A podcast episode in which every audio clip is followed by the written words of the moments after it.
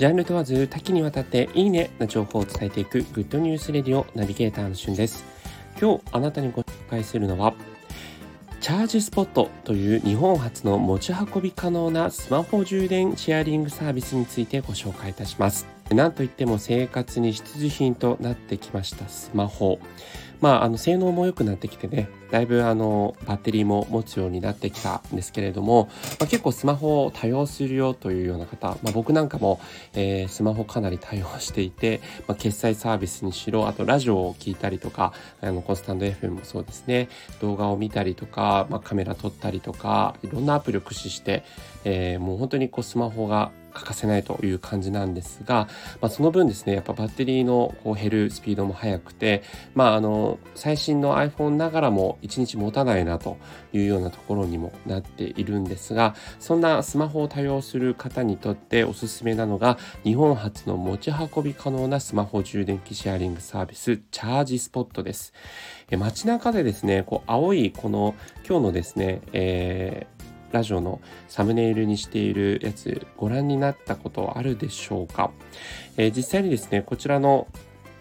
さまざまなこうスマホ充電器のね、シェアリングサービスもあるんですけれども、このチャージスポットはま日本初、そして、えー、日本の中でもかなりこう最大級のシェアを誇っておりまして、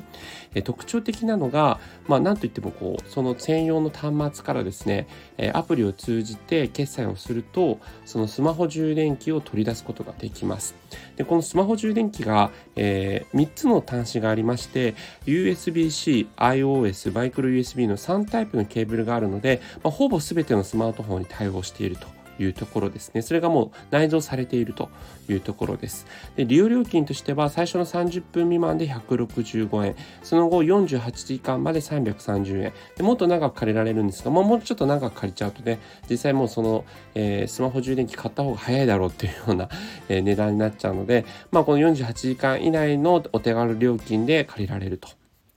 で、これ実際ね、なかなかまあそんなにどこが便利なのっていうところも使ってみないとわからないところあると思うんですが、なんといってもですね、貸し出しと返却がどこでも OK なので、借りたいところと返却場所が違うところで OK なんですね。で、どこで返せるかっていうのもアプリで一覧ですぐにわかると。でかなりですね、繁華街にある駅だったらもうかなりのいろんなところで返せるので、こう移動しながら充電できるというのは非常に便利だなというふうに感じました。えー、スマホのシェアリング充電器サービスチャージスポットぜひご利用ください。それではまたお会いしましょう。Have a nice day!